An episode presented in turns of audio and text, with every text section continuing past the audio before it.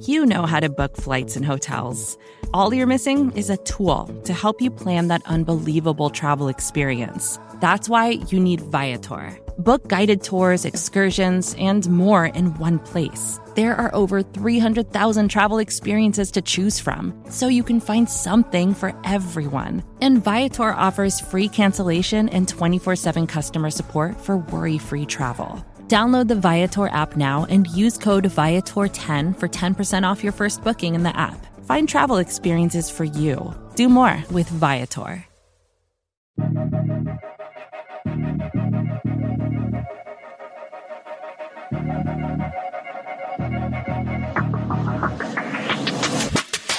And away we go. It's another edition of the Arrowhead Pride Editor Show. My name is Pete Sweeney. I'm the editor chief of arrowheadpride.com. Joined once again by my esteemed deputy editor, John Dixon. John, we are almost midway through December, and I think we've had some flurries here, but no real snow in Kansas City. Do you think that that will stay the case through these next three months? We don't get nearly as much snow as we used to. I'm sorry. When we were kids, when I was a kid, um, we got Oh, snow we pretty go. regularly in the winter. back in my day moment to, Yeah. to start Mhm. the Yeah. podcast. I like that. Yeah. I Yeah. I think I think we will get snow at a certain point, but I, I tend to think those days of the the big time winners in Kansas City they they do seem to be over. Are we jinxing it here? Is yeah, yeah, probably, probably. we are All I can tell you is when they predict a lot of snow, we don't get it, and when they predict an inch, we get you know a foot. That's been my experience with with snow forecasts. So I am grateful that we don't get the whole eight feet thing that happens in Buffalo and then they have to play yeah, in Detroit, a home game in Detroit. I don't, you know, I'm grateful that that typically wouldn't happen in, in Kansas City.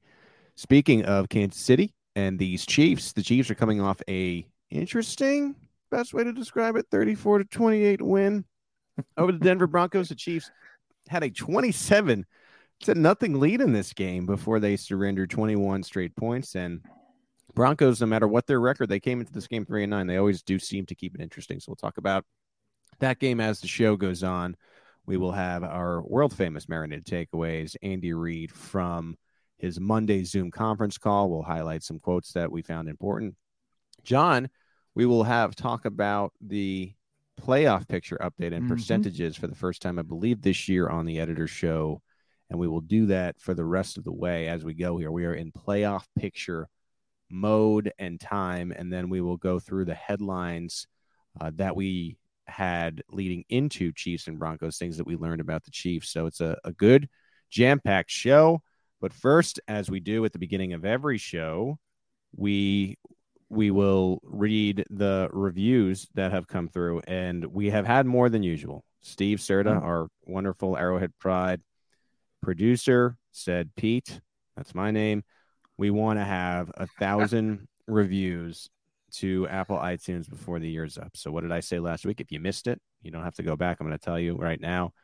Uh, if we get to a thousand before December 31st slash January 1st, I will eat ice cream cake on the podcast.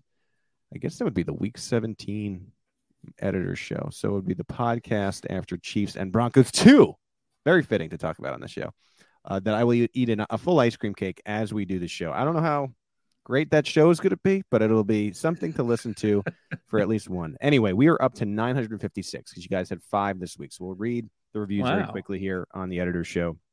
DC2AA says, doing this for the cake, my man. After games like the one with the Bengals, I need to simplify things and just remember get to the playoffs and let the boys play ball. I think I think that's true, right? Yeah, I think that's true. Mhm. This from Chief in Virginia. How much do you buy into the fact that Andy may be saving some different looks for the playoffs? Hmm. I think there is some thought process to that and, and idea to that that is true. I think sometimes we little go a little far in thinking that he's just saving this secret playbook for the for the playoffs. I don't I don't think he exactly does that. But what what I would tell you is that once you get to the postseason, there will be some unscouted looks that Andy Reid Mhm. comes up with. But I I don't know if it's this crypt keeper thing where he's been saving them since training camp. I I think they devise these these types of things as the year goes on and and set up certain things with certain teams and there is a a a definite strategy to that but I it's not like they break the glass and say now it's time for these plays in my opinion John. Well, you know, I keep going back when this question comes up to the Rose Bowl parade play in the Super Bowl because when that play uh, was run in the game afterwards, uh, Patrick Mahomes and Andy Reid both said that they'd been working on it all season. And I believe Reid said that he had mentioned it to uh, the officials before several games that that was again a play that they might run, which is something that coaches do. They talk about particular plays they might run that might catch the officials' attention and make sure that they're you know explaining what they're doing so the officials don't flag the play or whatever. And uh, he had mentioned it to several officials before several games over the course of the season and didn't ever use it. But then in the Super Bowl found the right moment and put it out put it out there. That makes it look like he's saving that play right until the postseason, when in fact it just happened to play out that way. I think that's what really is going on is that he uses them when they when it just, he decides to do it, and sometimes that's not until the postseason. Yeah, yeah, I think it's somewhere in the middle, right? Yeah, I think there yeah. are looks that he, but it's not it's not hardcore like we're not using these plays right okay, right now we're not going to touch these, yeah. these, things until we, we need them all right next review this year's draft class overall the results are positive but last week's game against the bengals has me completely convinced brett veach's biggest mistake as gm was not taking Tee Higgins in the 2019 draft. There is a very realistic chance if you change that one thing, the Chiefs have three Super Bowl wins. I think hindsight is 2020, so that's the first thing you got to say. Mm-hmm.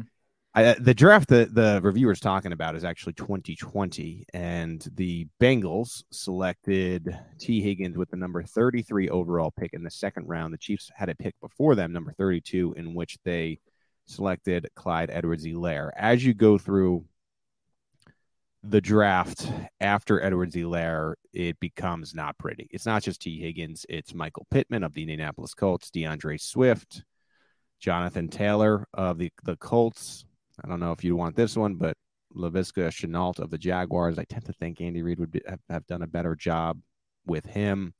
You also have Cam Akers in there, Chase Claypool, Trevon Diggs, who's been a, a star cornerback for for Dallas. J.K. Dobbins was taken in the second round. Van Jefferson, A.J. Dillon. I'm going to stop reading because it's probably making um, you know some Chiefs fans upset. But again, hindsight is 2020. The Chiefs took Sure. Clyde Edwards-Helaire you you don't just say Tee Higgins. You you look at all those names, and it, it was a mistake. you know, there's no other way to. And GMs are not going to be 100 percent in the NFL draft. There is a a crapshoot to this thing. There's a a lot of information that you you don't know ahead of time. That's why the fact that they are able to hit on a lot of picks is so impressive. But this one was right. I don't know if I'd go as far as to say and assume that the Chiefs would have three Super Bowls if they had Tee Higgins or one of these other guys, but I, I, I think there's a very real case that you'd rather any of those names than maybe Clyde at, at this stage of the game. Yeah, I'm not convinced that any other running back would have been better than Edwards-Helaire at that Yep. point. Edwards-Helaire's had a, a rough hill to climb, mostly because of the team that he's on and how Right. they approach the running game. You know, I'm not sure that Jonathan Taylor would have been that much better. I think you can make an argument that Tee Higgins would have been more productive. I think that's fair. Yeah.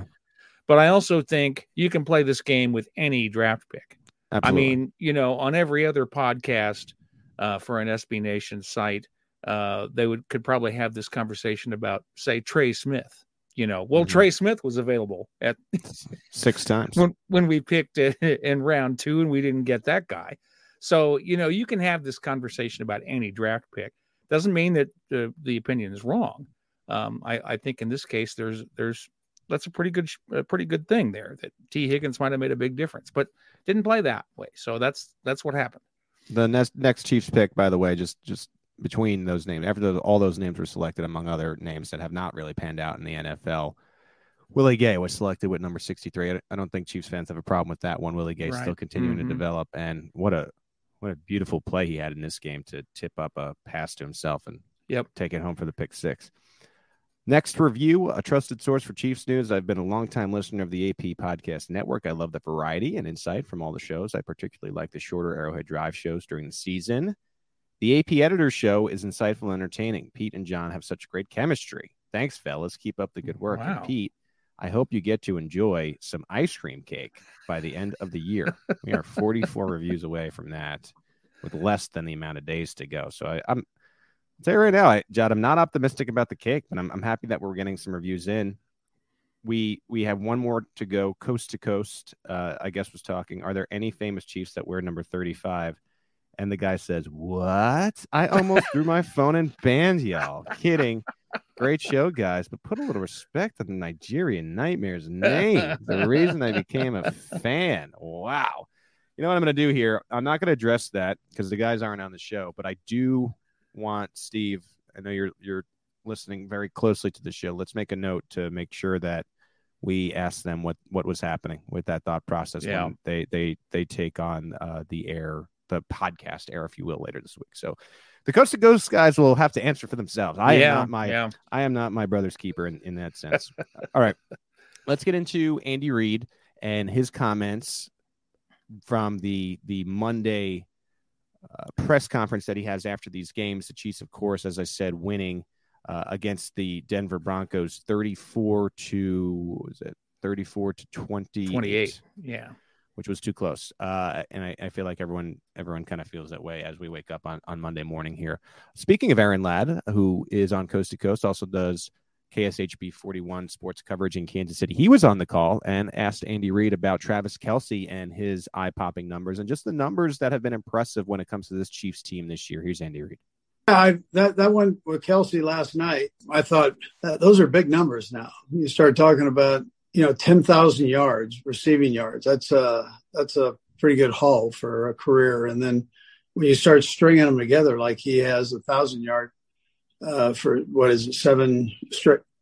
How many ever? Yeah, seven seven straight years. I mean that's uh, pretty spectacular too. So, um, I and I, I think uh, Clark, what was it, a hundred, a thousand straight wins or thousand games played as a franchise? Yeah, Ted's coaching me up on all this.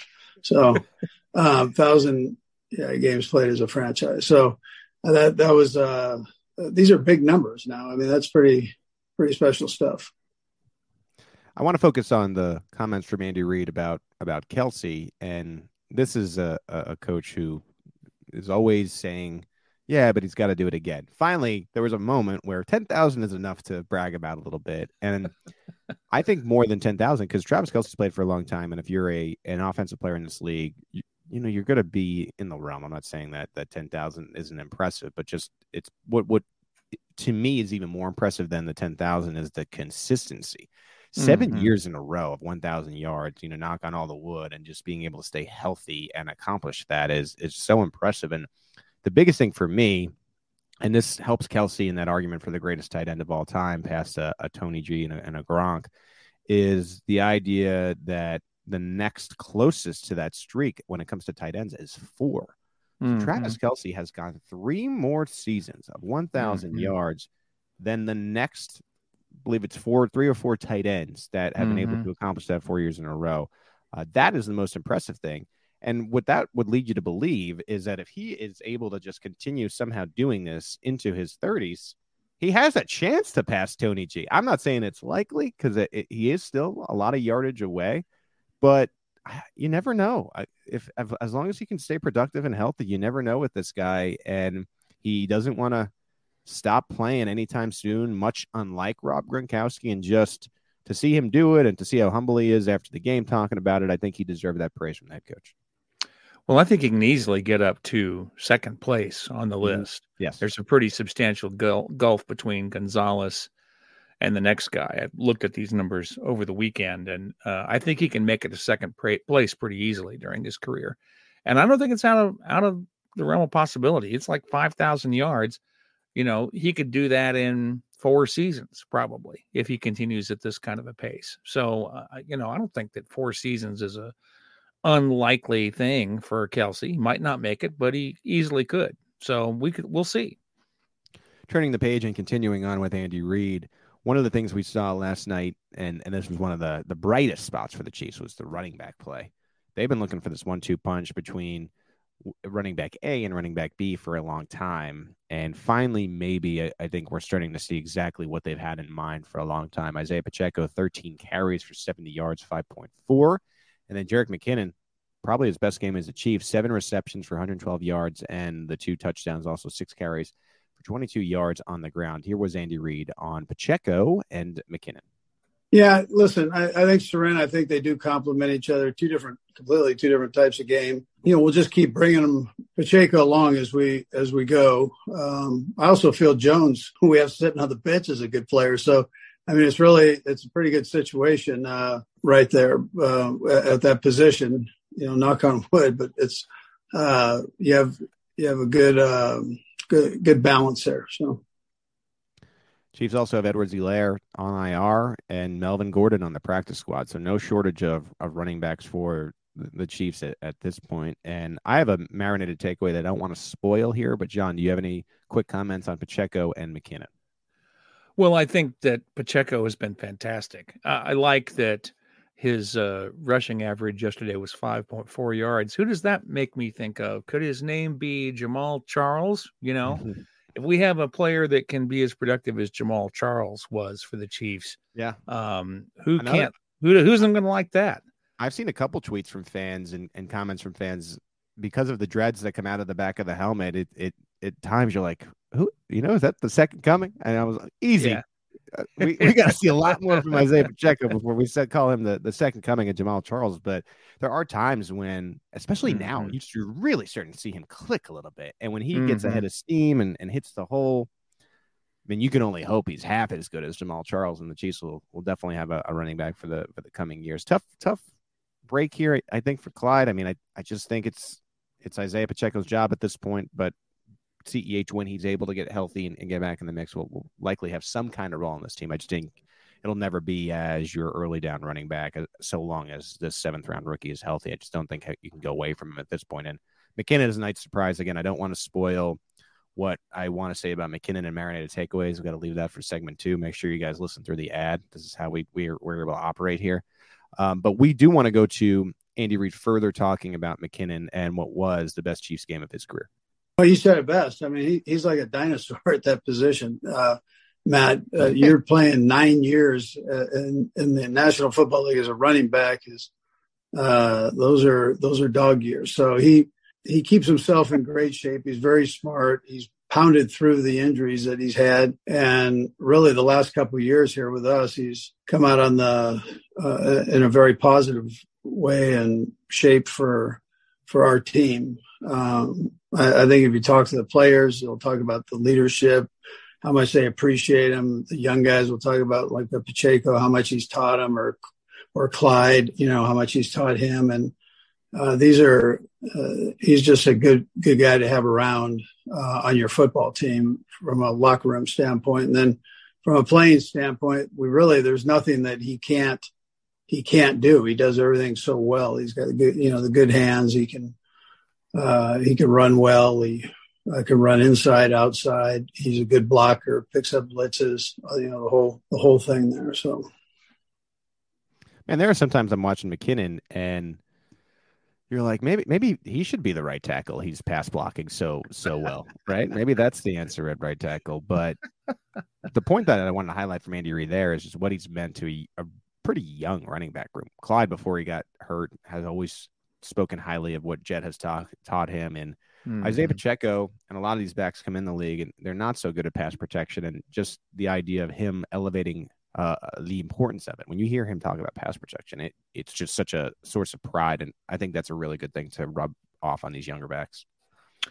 Yeah, I think that's a really good point. point, and um, I, I, was fascinating to hear Reid talk about that today. I thought while I was listening to him was like, man, he just doesn't really anything bad to say about this guy. He's just an older player, so he doesn't have the he's got the miles on him, so they can't use him the same way they would use somebody like Pacheco. But um, he's certainly been a, a, a, valuable pickup for the Chiefs, and um, uh, and and he's he's doing a lot for the team at this point. Sometimes things that aren't real visible to us, but uh, I think he's definitely had a big impact on the team. Yeah, and again, I, I I'm teasing it Wait till wait till the next segment. I do want to play one of the the what I, I wouldn't call the negative parts of the game, but certainly a a source for concern, which was how the younger defensive backs for the Chiefs got a little exploited when it came to positioning and being uh, on the receivers where they needed to be against the Broncos on Sunday evening. And here was Andy Reid's comments on the youth of his defensive back room. Yeah, Pete. I mean, you know what you're seeing um, uh, just around the league is some, some of these long balls that we that we uh, we either had the holding on or it hit us in the face mat, those type of things. That um, defending those is is tough, even for the the best of the best. And and so I kind of put those aside and just keep working on. Them. Let's work on those after practice and during practice. Uh, we can get some extra throws with the quarterbacks after practice, and then during practice, let's have those scripted in so they have an opportunity to track them. Um, you can't get enough of them. that's uh, that, that's now the other stuff we've got. I, I'm seeing improvement. The breaks on the ball, learning the indicators on the break on, to break on the ball. That's uh one of the bigger struggles for for a young guy. But I'm, I'm seeing guys get better at that, and that means that they're studying more and and uh, understanding some of the fundamentals of tape. Uh, uh you know, of uh, playing the receiver position. So, uh, which becomes important playing either corner or safety. The most interesting part of that for me in what Reid was describing was the, the toughness in mimicking game situations in that sense. Kind of sounds like Chad Henne and Shane Buechele stay after practice and and fire these balls in the air for some of these mm-hmm. guys, and and yeah. maybe that's the way you can get it. Skyy Moore in the locker room just a couple weeks ago. I don't know if it was two weeks ago, but he was just discussing the the hardship of really getting live reps that are mimicking real punted balls to him, and that was part of his struggles. Like he, he's catching everything off, off the jugs machine, but the jugs machine doesn't have exact wind of where you're playing in it. Mm-hmm. It's not the mm-hmm. exact rotation of a, a ball that comes off the foot. I mean, ha- shout out to Gary Vee. That that sounds like a business opportunity. You got to create a better jug machine, in my opinion. But point being, all seriousness, it's like okay, you can tell the, the thing that I like to hear from Reid there is is in his Andy Reid positive spin way, he admitted they need to be better. The, the good mm-hmm. part about that is you have four weeks of seasoning to get that done. Right. Well, you know, I think that something that's underappreciated about this game is that we've tended to look at Russell Williams as being complete, excuse me, Russell Wilson as being completely washed up because he's had a bad year in Denver. But the guy's been a pro for a long time and he is going to find ways to exploit young cornerbacks, even if he doesn't have a lot of good receivers to work with, even if his, yep. you know, top receivers are hurt, you know, all the problems that he's got yep. in Denver, he's still going to find a way to exploit those those opportunities. And I think that was a factor in yesterday's game because you've got these young cornerbacks out there, and the Chiefs have said, "Yeah, we're going to go with these guys. They're going to learn on the job, and you know maybe they won't be great this year, but they'll be great in years to come." And I'm I'm perfectly willing to ride that train, you know. But in the short term, there's going to be veteran cornerback quarterbacks who can hurt them, and I think that's one of the things we saw yesterday against Denver. That is the roundup of head coach Andy Reid from his Monday afternoon press conference. If you want to hear the eh, press conference in its entirety, we have that available to you on From the Podium. So go right to our Arrowhead Pride Podcast Network and click From the Podium. You could hear Andy Reid in full. So these questions and more, that is From the Podium on the Arrowhead Pride Podcast Network. When we come back, it's time. You know it's time for those world famous marinated takeaways. Stay with us.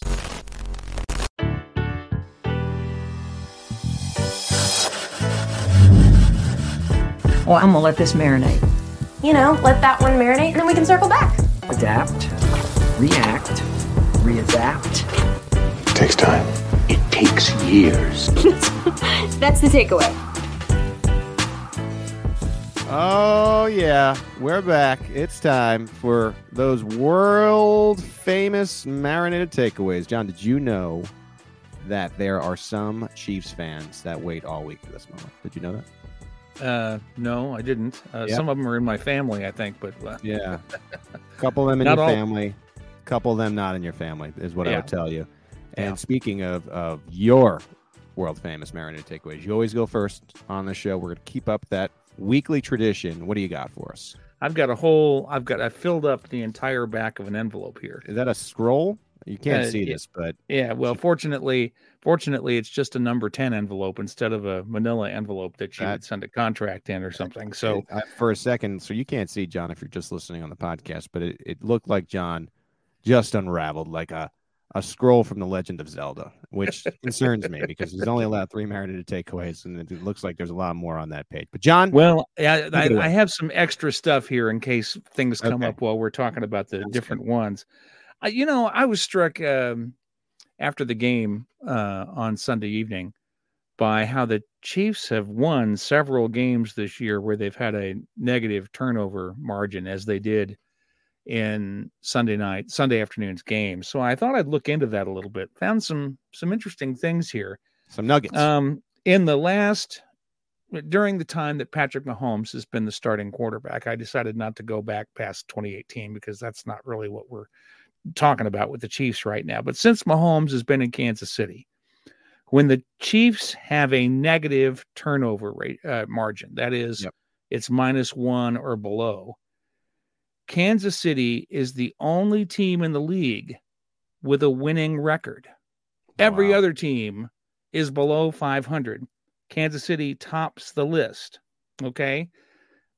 I thought that was amazing. That's an amazing statistic. If the turnover ratio is zero, as many given up as taken away, Kansas City is fourth with a 14 and 5 record hmm. since Patrick Mahomes has been the starter. When they have a positive turnover ratio, Kansas City is second since Patrick Mahomes came the starter. Their record is 32 and 2. oh my! Tell you what, So, you they know, gotta they gotta practice forcing some more turnovers. Sounds like to me. yeah.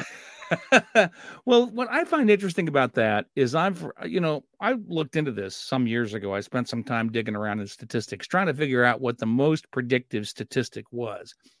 And turnover margin is way up there. There's no Yeah. such thing as a perfect statistic that will by itself predict whether or not a team will win a game. But turnover margin is way up there. When you get, you know, a minus two or three turnover margin, it's very difficult to win an NFL game. And yet, even when it happens, the Chiefs are winning these games. Yeah. And, uh, you know, yes, I think it's okay to be mad about some of the things that happen in the game on Sunday. But let's appreciate that if you want to complain about the coaching, okay, fine. But I think you have to have pretty good coaching to make a team that can do this, that can win even when things have gone badly with turnovers. I found that to be very impressive. Yeah, I think the negative turnover ratio in a winning record is is sort of stunning in, in a way. You can you can imagine just having Patrick Mahomes. If you're winning the turnover battle, you're probably dominating, which sounds like mm. was also the case. But that that was a nice nice stat to to dig up there. All right, I'm going to go with my first marinated takeaway here, and I'm just going to be honest, guys. I'm just a man. I'm a, just a confused man, and I'll take I'll explain what I mean. So the Chiefs were up 27 nothing in the second quarter, and they, I believe, they ran on the first down, and then the next play was the pad interception, right? So then it's 27 7. They get the ball back. They, they decide to run passing plays five straight times. So here's where, where I become confused, man, Pete. I don't get the thought there to, especially when Isaiah Pacheco is running as well as he is. I don't, I don't get the thought to pass as much as they do in that spot. However, and this is where it gets confusing. I also know one of the greatest Andy Reid complaints, consensus among Chiefs fans, has been over the years getting too conservative in moments like that. Mhm. It's Yeah. so early in the game. It's 27 to nothing. In this game, he was punished for not being conservative and passive. but in a backward way, like it was progress in in a weird way, Mhm. even though the results were damning. And so I don't know how to feel about it, right? Because in and I, you know, in an isolation, like I, I know for a fact there were Chiefs fans yesterday that have probably complained about Andy Reid getting conservative, especially in the playoffs in in his history. Mhm. Th- those fans were probably upset that he was passing yesterday. And I you know, as I'm watching the game, right? I'm I'm a reporter, I'm a writer. I'm thinking that I'm like, why why are they passing? But hasn't this been the biggest complaint about Andy Reid over the years of like, uh, taking the foot off the, the gas? So I don't even know if that's a, a true takeaway because it's it's it's more just a a feeling that I was having. It just felt confusing to me because I, I actually think that that was a in a weird way a good thing. I know the results didn't pan, but I, I I think the process is what we've been looking for about Andy Reid for for a long time. You have Patrick Mahomes pass the football, but uh, you know certain times and, and in these rare situations when he's not playing well that it's it's going to be a bad thing but I, I think overall it's a good thing and the fact that they blew it almost blew a 27 nothing lead would lead you to believe well no no it isn't but it but it is that and, you know what i mean that, that and that's where i'm at on that Well, I, I've had very similar thought processes since the game yesterday. Uh, Yeah. People have complained all the time about Andy Reid taking his foot off the gas. I Mhm. wish I could find out who said that the first time. I think I've expressed that before somewhere. Yeah. I wish I knew who was the first guy to say that because, or or woman, I guess it could be a woman who pointed out that Andy Reid took his foot off the gas because everybody says it now. You know, if if uh, if if teams come back and get and close a big Chiefs lead late in the game, people always say, "Well, Andy Reid took his foot off the gas," and I I completely agree with you. It's been a constant criticism of Reid. Um, people say it happened when he was in Philadelphia, Mm-hmm. and it continues to happen in Kansas City, and it shows that he's let the game pass him by, so on and so on and so on and so on. And yet, on Sunday, Yeah. people were mad because he was keeping his foot on the gas. I mean, Right, there's really right. no other way to say it. And he said after the game that, you know, they knew they'd be facing a tough opponent in the division game and they felt it was important to keep the pressure on. So that's what they were doing. And and I I kind of get it myself. I, you know, you, I think- you run up this big lead and they suddenly get a touchdown, you feel like you should answer it right away before halftime. They're going to get the ball I, to I begin think the in a, second half, you know? Yeah, I, I think in a ridiculous way was that. No, it's gonna sound. nut- I just think it was almost a, a good thing. Now, there's more that goes into it, like the way that Pacheco was running, and the fact that this Broncos team has not been able to score more than 13.8 points coming into the game, and so I, I guess you really have to take in all the factors. But I just think, generally speaking, it's like, man, the frustration has always been too conservative, and then when he does go to more of an aggressive mode in a spot where maybe in the past he would have gone conservative. Now it's a problem eh, because the results didn't pan out. Andy Reid, he didn't throw the picks, right? Uh, we also have this thing in Kansas City where no matter what, it's not Patrick Mahomes' fault. The end of that half was Patrick Mahomes' fault. Yeah. Uh, and and Yeah. that's okay. That is okay to say. Doesn't mean he's not an MVP candidate. Doesn't mean he's not the best quarterback to ever exist through 76 games of his career. The Chiefs were trying to stay aggressive, and Patrick Mahomes threw bad picks. Right, that was the end of the half, and that's okay to say. All right, John, what's your number two marinated takeaway? Yeah, um, you know, this is back to more of people's reactions from the game. Uh, I've lost track of the number of people that I've uh, run across that have been pointing out that the Chiefs gave up uh, 28 points to a team that hadn't scored more than 23 all season, and how terrible the defense must be. Well, I would just like to point out that the time that the Broncos scored 23 points, they lost that game because they gave up 32 points, the most they had given up all season. And the point that I'm trying to make here is that you can't look at these ball games, particularly between division opponents, Right. as if they're going to play out like every other game of the season. In Mhm. fact, that other game was against the Raiders right, right, a right. division opponent. And, you know, these games get into an ebb and flow. And, you know, I suspect the Broncos didn't come into this game thinking, oh, we're going to have to throw the ball and put up a bunch of points. No, they were thinking, we need to stop the Chiefs from scoring. We need to keep the score low so that we Mhm. can keep up. And yet, you know, before the second quarter's over, um, they're down 27 to nothing to get an interception. Guess what they do? they do what they can to score quickly, and they do uh, because they're operating outside of the zone the Chiefs expected them to be in. This is just the way it works. Right. If the other team scores a bunch of points, you got to figure out a way to answer that. And so you end up, you know, scoring a lot more points than you might otherwise. I, I just, I, I, Yeah. I get really bugged by this kind of criticism of the team. Um, you know, they won the game when they really had no right to win the game. You know, Well, you, you mentioned that that the 32 points came from the Raiders, and you know, Yeah. we have to say when we're saying this with the 34 points scored, the most against the Broncos this season, seven of those points came from Willie Gay. Yeah. Still, you're looking at what 27. I always have, hate when I have to do math here. 27 for the offense, which is still pretty good against the the Broncos defense, Absolutely. especially considering you gave Yeah. the ball away three times. Like they not, which is atypical for Mahomes. He's only had two other games where he threw three picks. So like, I I I, I can understand the frustration because if they played like this against a good team, they they lose.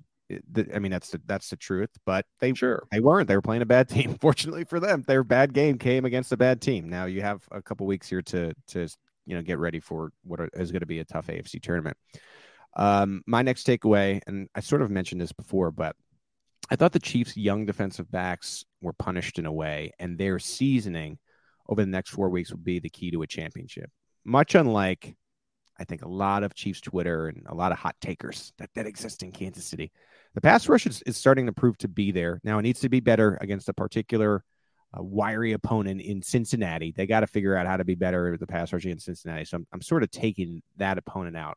It's tough to do, but I think where I'm at, and, and this is where, because I, I, I still think Nick Bolton and Willie Gay are good. I still think they're growing. Now, could they've had a couple plays back here and there this year? Absolutely, right? Especially the open field tackling. Tackling as a whole needs to be better.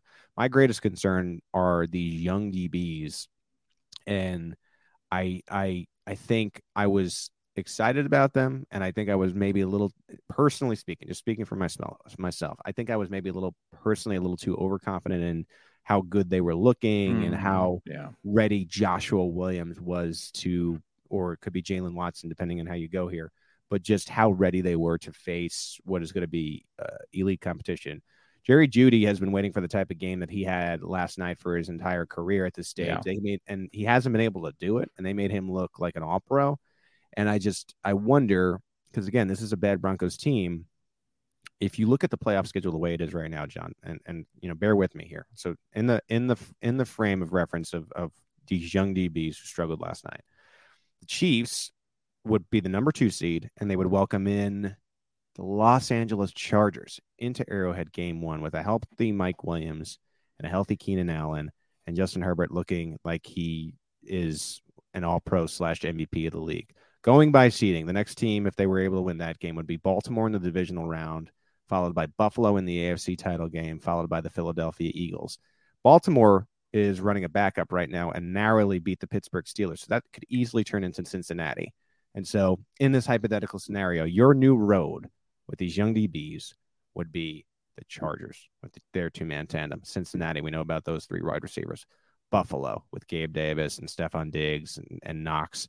And then Philadelphia with Miles Sanders and then AJ Brown and DeVonta Smith. They need to be better and grow to be better over the next four weeks, or you're losing one of those games. And that, that- and that's and that's the reality. That's why what my question to Mhm. Andy Reid was, where are these guys at?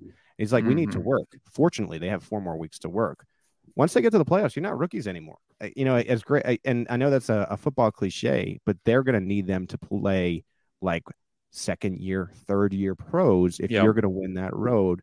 And this is where the transition year comes into the Kansas City. This is where they're going to be younger. This is where they're going to need Patrick Mahomes to not make the mistakes he did yesterday because these young guys will make mistakes in the playoffs. They can't make a ton of them, or you're not gonna you're not gonna get out of the tournament. And that's it's it's a it's a tough thing to say. It's a tough thing to hear. It actually is an expected thing. I think they really like these young guys, but they they're young and they just need th- that experience. And so maybe they'll be better for last night um, and and getting exploited a little bit by Jerry Jeudy and the Broncos.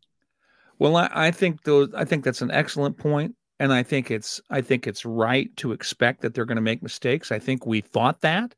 Yeah. You know, uh, when we saw these uh, rookies getting playing time at the beginning of the season, it in some cases because other players were hurt.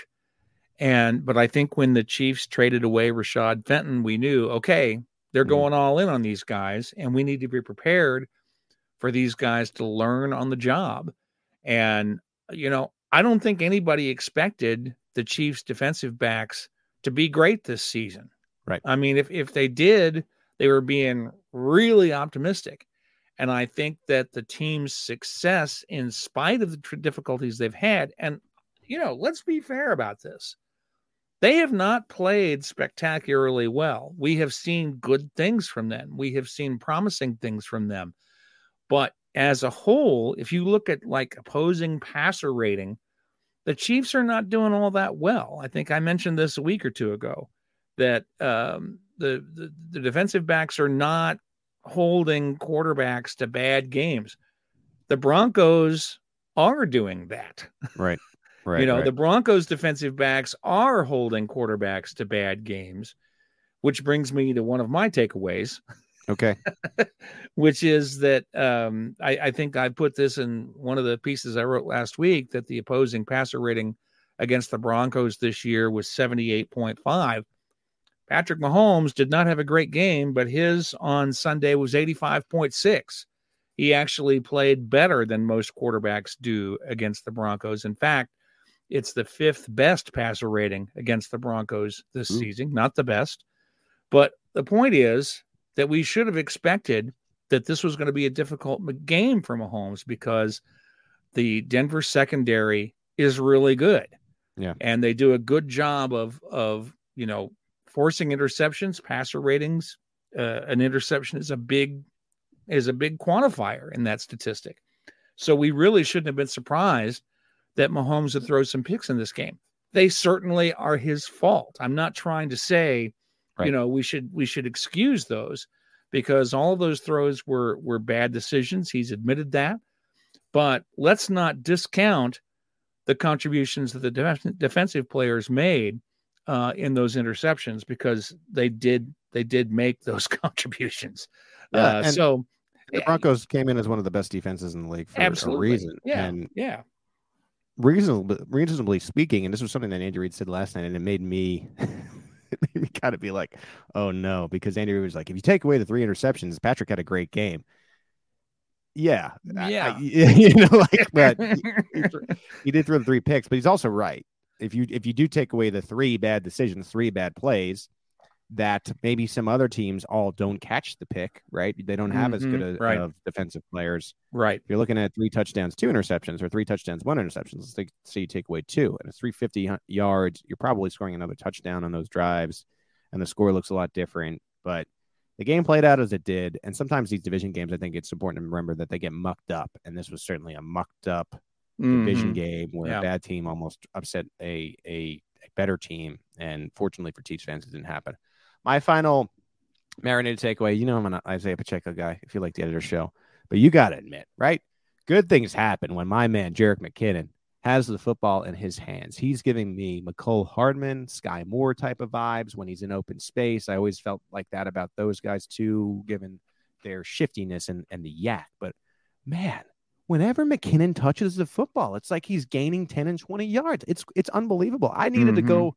What I needed to do is I needed to go get some stats because my brain was not being able to function as to figure out how, how many exact yards is he getting each time because it felt like 25 every time he touches the ball. It's not.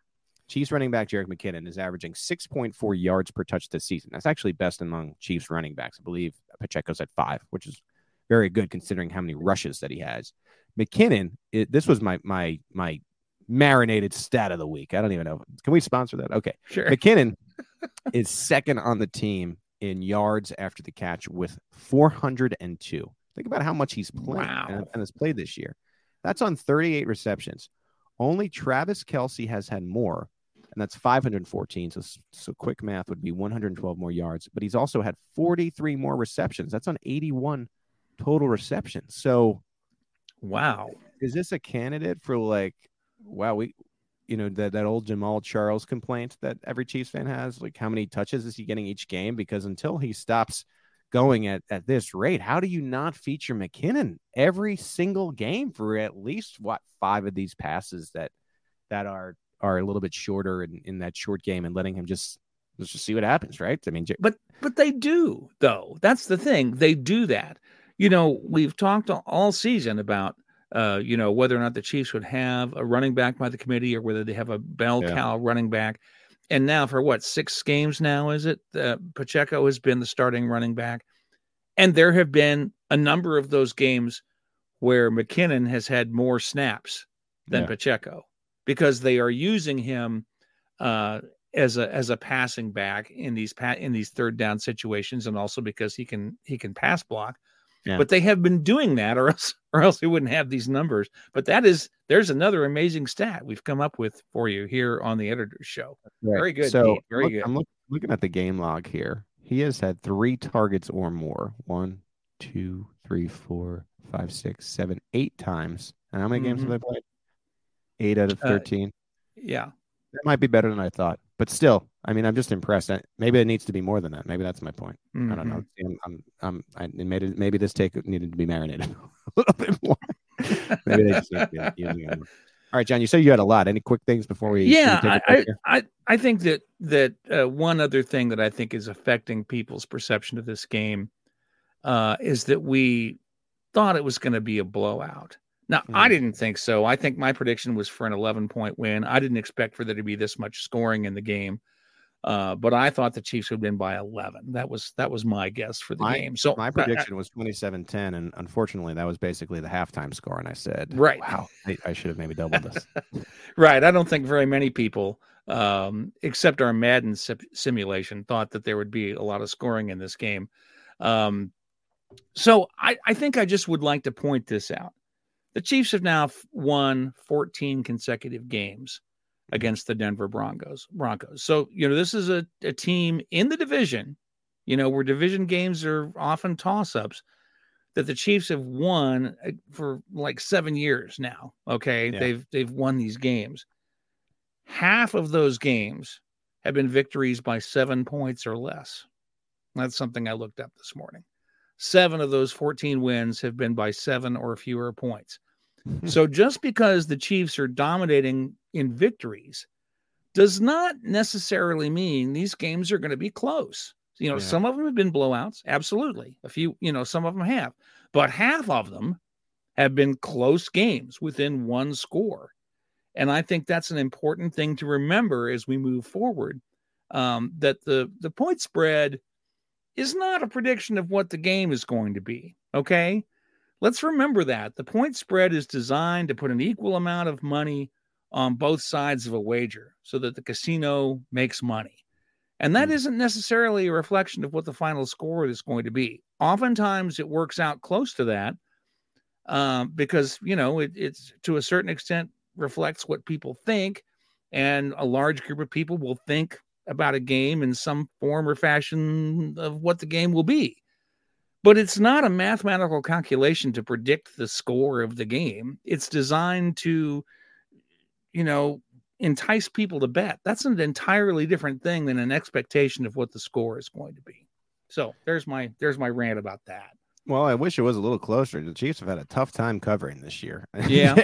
Well, if you put money on the games, that matters. I get it. I totally right, do. right. You know.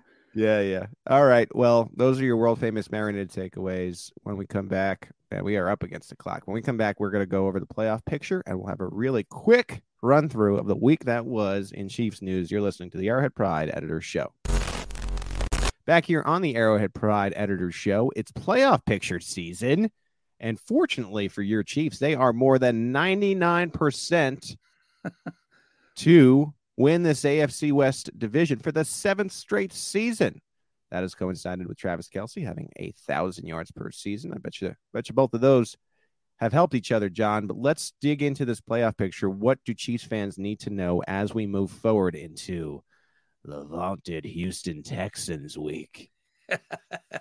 Well, you're right. Uh, the Chiefs have a greater than 99% chance to make the playoffs and win the AFC West. And the reason for this is that all they have to do to make the playoffs is win one of their last four games. Well, you know, the odds that the Chiefs are going to lose all four of these games, um, yeah, that's pretty small. So that makes it a 99% greater than 99% chance. Um, and then as to winning the AFC West, that actually is even more likely than making the playoffs because if the Chiefs win one of their games or the Chargers lose one of their games, then the Chiefs will win the West. So also greater than 99%, but it's like, you know, one is 99.1% and the other one is 99.99%. The idea that the season could end without the Chiefs winning at least one game or the Chargers losing at least one game is is ridiculously small. Right. So what's most likely going to happen is that a week from now we're going to be talking about the Chiefs being the AFC West champions for the seventh consecutive week. Yeah, and that's why that game against Miami with LA on Sunday night actually, in a weird way, you were rooting for the Chargers if you are a, a, a Mhm. diehard Chiefs fan that really understood the percentages here because Miami was a quiet threat to maybe win that AFC bye, and now it seems way, way unlikely that they're going to be able to do that. And they lost two games in a row. The Chiefs need another Buffalo loss. Miami has Buffalo. I think it's on Saturday. This game on Saturday, and then uh, on top of that, you would have not gotten to see the Chiefs with their hats and their shirts, whatever the shirt version. I mean, that's that's always a nice moment when the Chiefs are celebrating in the locker room after with their AFC West hats, and now that they need uh, to just simply win a game, um, you, you you know you'll get you'll get the gratification of, of seeing that. So, um, Kansas City and Houston this week. I can't imagine this is a game, but man, with the way the Chiefs play, sometimes who knows? Let's let's see Right. what Well, ends up happening. Any given Sunday is still true, right? Bottom- you know, they, the the Texans had a nice game against the Cowboys. They're coming They off a nice did. game against the Cowboys. All right, but you we'll know, I, I saw Jared uh, Sapp make a point about that today, and he lives in Dallas, so that he has a pretty good feel on what's going on down there. Uh, the Texans saw their game against the Cowboys as their Super Bowl. Yeah. The Texans have been counting down to that game instead of their game against the Chiefs. And why not? Uh, you know, they're in Texas. They're also have put up a really good record this year. And it may be that the Texans are just exhausted after after that game against Dallas. So this may be an easier game than we think. But you should never discount the up, the possibility that another NFL team can win the game. Um, but if I- the Chiefs win that game, go yeah, go ahead, Pete. Go ahead. I just think I just think the this week for the Chiefs is the greatest emphasis going into this Texans game is going to be clean football. And if the Chiefs play clean Yeah. football, they're going to wipe the floor with the Texans. I- Sure. it- there's no shot. I mean, it, they're they are just on such opposite ends of the Yeah. spectrum. But they need to play clean ball. Any Yeah. team is going to be in the game if you throw three picks. You, you want to tell me that Mahomes is going to throw another three picks against the Texans? Then it'll, it could get interesting, just like against anybody in the NFL. right, All right. right. All right, let, let's through. Let's run. I'm sorry. Go ahead. Yeah, well, we just need to move on to the first round bye situation because that's really the Oh, only thing that's that's Yes. uh, that's significantly unknown right now. The Chiefs have a one in three chance to win the first round bye, and um, there are now three teams. There were four, but there were four. There were four, but now there are three teams that need to lose a game in order to make things simpler for the Chiefs: the Bills, the Hmm. Ravens, and the Bengals. Uh, let's just, for example, say they all lose a game this weekend, which is possible, and the Chiefs win their game against the Texans. Then, if the Chiefs win out, the Chiefs get the first round bye. Right. Um, now, what is the next thing we would ask ourselves is what has to happen for the Chiefs uh, to be able to rest their starters in weekend week 18 and not care whether or not they beat the law, the Las Vegas Raiders. Well, the same thing. Uh, those three teams, the Bills, the Ravens, and the Bengals, all have to lose at least one game before the end of the season. But the Hmm. Bills have to lose at least two. Right. And then the Chiefs winning the next three games clinches the bye for them. So, as always happens, as the week as the weeks progress, this the picture gets simpler and simpler, and that's certainly the case here. We're getting we're getting down to the point you can see it pretty clearly. The key right now is for Buffalo to lose a game. They got the Dolphins, Bears, Bengals, and Patriots. Yeah. I- you know, they were able to get the win against the Jets. It was only by eight points, a division game. You know, I, I had mentioned that I, I thought the Jets might be able to, to be interesting there.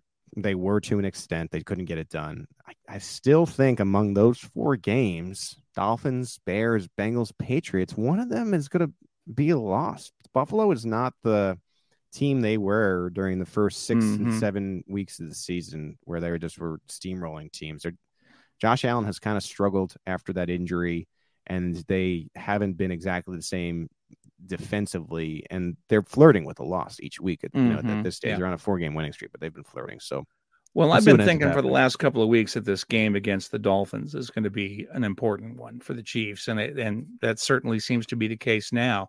Uh, you know, the Dolphins lost on Sunday, which meant that we've crossed them off the list of teams that Mm-hmm. we have to be really worried about, and now they can do us a favor uh, by notching a, a loss for the Bills. the, so let's see how that goes. Chargers and Dolphins play on Saturday, John, at 7:15 Arrowhead time. That is a game I want to watch, and I'm sure my girlfriend is going to be thrilled that it's on Saturday night at 7:15. Well, You, you, you meant the Chargers and Bill, or excuse me, the Dolphins and Bills, right? Dolphins and Bills, yeah, Yeah, Yep, that's yeah, a, that's a game I definitely want to watch. Yeah, and yeah, uh, we're- too. we're gonna, we're Yeah. gonna have to have a have have a chat and see if I can I can swing that. All right, let's get into the Chiefs roundup this week and and learn about some news. We're gonna go a little faster than usual since we spent a lot of time just chatting it up here today. Blake Bell continues to, to be on IR. I, I'm starting to wonder mm-hmm. if this guy's even going to return. I, I, I we've seen him bouncing around the practice facility. He he looks like he's moving okay. Hips are weird though, so you know maybe there's been some complications we don't know about. I wonder if he, he begins practicing at a certain point. We'll see about that on Wednesday. Lucas Niang has been back for a few weeks now at right tackle, getting into football shape. I think he, I think he's an option at right tackle, but it doesn't seem the Chiefs are in, an, in an, exactly in a rush to to get him in the mix. They're still sticking with Andrew Wylie. I, I do wonder if that changes in the coming weeks. He, he seems like the only possible offensive line replacement for Wylie if they were to make a move along the offensive line. And then one thing we should note, I didn't have this in the rundown, John, but wide receiver Mecole Hardman is eligible to return next week. And I have had seen him in the facility. Andy Reid had confirmed he is is running. He he looked okay, but again, until they get back to the field, we just don't know what the Mhm. timetable is. But he is Right. finally eligible to return if if the Chiefs deem him ready. He had that abdomen issue. So once again, still wondering about Blake Bell. We are wondering if Hardman returns this week, and I continue to think about the fact that I, I just think at some point in the end gets shot. I don't know when that's going to be though. Well, well, just have to see about that. I mean, he's getting special teams snaps at this point, I think. Yeah. So they are putting him out there, which is a sign that they at least think he's ready to be on the field. But you know how they are; they don't like to mess up uh, an offensive line, Yeah. and uh, I think a player has to be really playing badly before they want to switch a guy out and mess up the chemistry that they developed up to that point. These headlines sometimes are fickle as you look back at them. Patrick Mahomes looking to eliminate one dumb play per game. That did not happen. How, how about Denver three? Broncos. You just eliminate three, and you'll be fine. Yeah, that did not happen against the Denver Broncos. So he will continue in those efforts as they get ready for the Houston Texans. The Chiefs promoted defensive tackle Brandon Williams to the 53 man roster. To me, having the familiarity with Joe Cullen and Steve Mhm, Spagnuolo yeah. from the days in Baltimore and being a veteran who was a little less productive last year, but then really didn't play a lot at you know beginning to middle and you you already see the impact that he that he's had and he had a nice tweet and the half sack that that he was able to to get in his first game as a chief against the Broncos. So Brandon Williams could be that underrated addition that you're talking about if the Chiefs were able to go on a run in the playoffs John. Well, we talked about uh, Jared uh, Jerick McKinnon's contribution to the running back room. I think that's kind of what they're going for with with Williams here. Um, you know, he's what 33 years old, Mhm. so he's he's somebody that can make a contribution on the field, but also will be an influence on players like you know Malik Herring and uh, Joshua Kaindoh. These young guys that the Chiefs are going to have to coach up for the next couple of years. So I think there's a, a couple of different parts of that dynamic um, that made it made it make sense to bring him onto the team in place of Taylor Stallworth. The two parts of this that I, I do want to mention is that this in reverse meant that the Chiefs did not feel like Taylor Stallworth was the guy. They said goodbye to him. And then continuing to be on the practice squad is Danny Shelton. And Mhm, has just yeah. been on it all year. You get to a situation where the, the Chiefs say, you know, we're, we're not going to go with Stallworth. So, you know, I'm sure there there is a, a an excitedness from, from Shelton that he might finally get the call after an, injury to Turk Wharton made an opportunity available. And you mhm. thought maybe here, no Shelton, but he, he remains in the practice squad. He has lost weight. I, I do sometimes wonder if we ever see Shelton at, at a certain point this year. The Chiefs do have those three practice squad elevations that they can use if they ever felt like, okay, maybe we need him for a, a particular game. Justin Reid closed the door on that back and forth with the Bengals. uh, he had another tweet on Tuesday saying, "Cry about it." He was right. Uh, I asked him about this in the locker room and received a nice, a nice death stare, and he said, "We're going to put that to bed." so that's it for Justin Reid and the Bengals. We'll see if the Chiefs see them again. I think it's very possible that they see them again Yeah. in the playoffs Certainly possible. and that stuff will will come back to the surface as it does. Patrick Mahomes called being nominated for the Walter Payton Man of the Year award a tremendous honor. Mahomes does a lot for the community. I mean, in, in Yeah. addition to being what it, what has become the face of the NFL, I believe last year's was Kelce, Tyrann Matt, no, Tyrann Mathieu and Kelce have had, pre- yeah, Kelce, and then Tyrann Yeah. Mathieu was the year before. Mhm. Dustin Colquitt has been in that mix. I feel like Patrick Mahomes is the first Chief in a while that, for me personally, has a very real chance at this thing. Um, we'll see.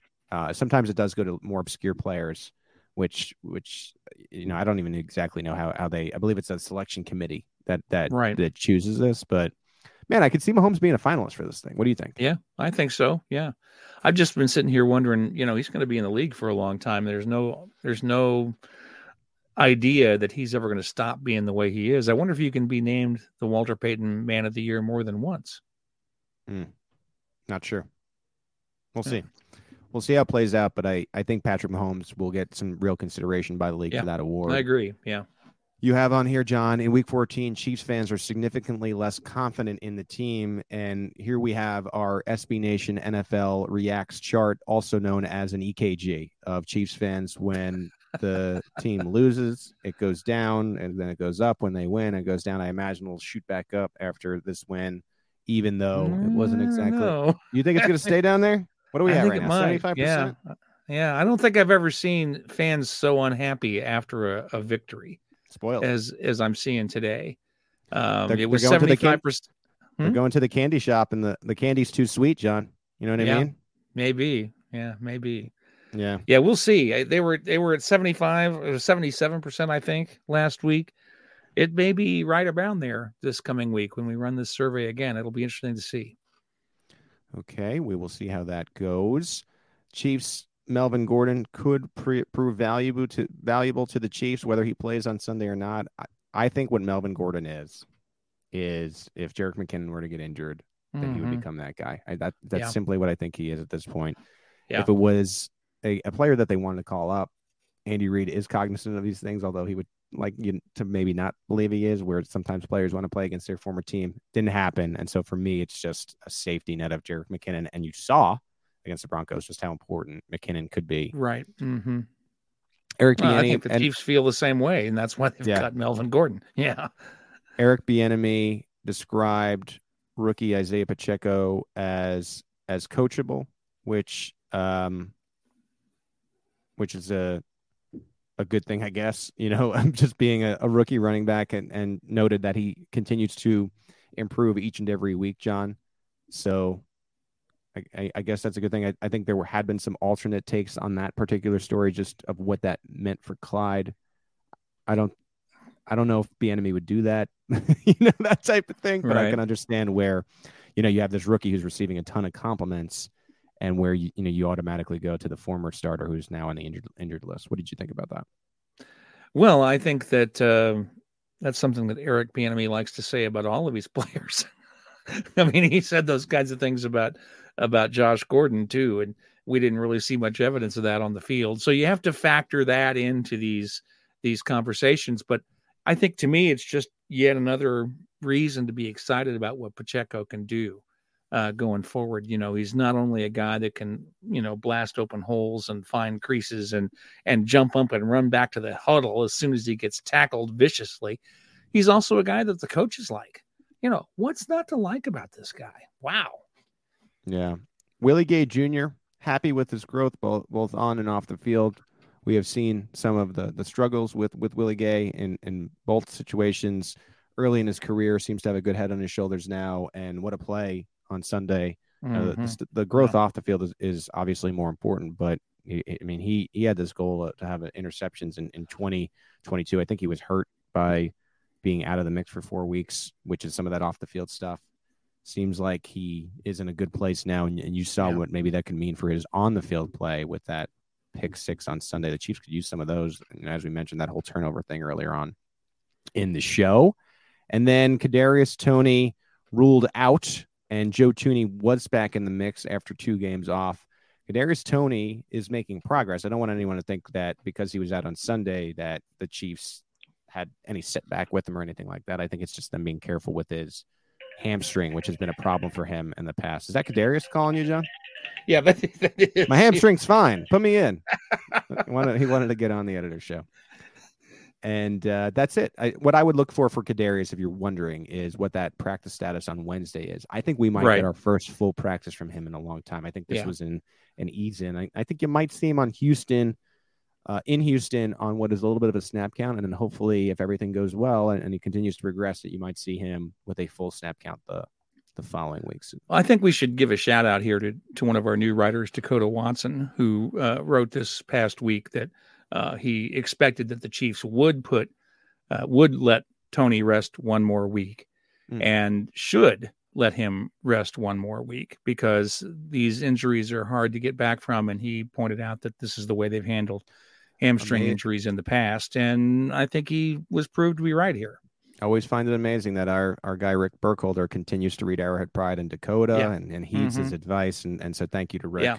Yeah. for doing that. That is our Chiefs headline roundup. We did our marinated takeaways. We covered Andy Reid. I want to remind you if you leave a rating and a review on Apple iTunes, I will read it on the show. We're 44 away from cake. We got some work to do before December 31st. I, I'm starting to think we're not going to be eating cake on this show, but we will see how it goes. Please leave us a rating and review. We'll read it right here on the Arrowhead Pride Podcast Network. And speaking of the Arrowhead Pride Podcast Network, keep it locked in this week. I know it's the Houston Texans, but we're going to have insight about the team as a whole.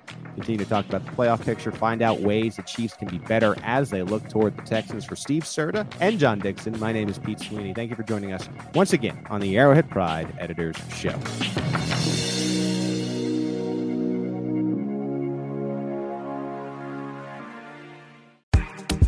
Claude 3 from Anthropic is your one stop shop for enterprise AI. With models at every point of the price performance curve, you no longer have to make trade offs between intelligence, speed, and cost. Claude 3 Opus sets new industry benchmarks for intelligence. Sonnet strikes the perfect balance between skill and speed. And Haiku is the fastest and lowest cost model on the market, perfectly designed for high volume, high speed use cases. Join the thousands of enterprises who use Anthropic to navigate this new frontier. Visit anthropic.com slash Claude, C L A U D E, today. Jumpstart your genius with Claude 3 by Anthropic. Support for this podcast came from SAS. Data is everything, and now everything is data, which means more to process, more to analyze. And now more than ever, speed to answers matters. So, how do you produce those answers as fast as the world produces data? With SAS Viya, the quickest way from a billion points of data to a point of view. It's a more productive data and AI platform that helps you get more done. Learn more today at sas.com slash VIYA.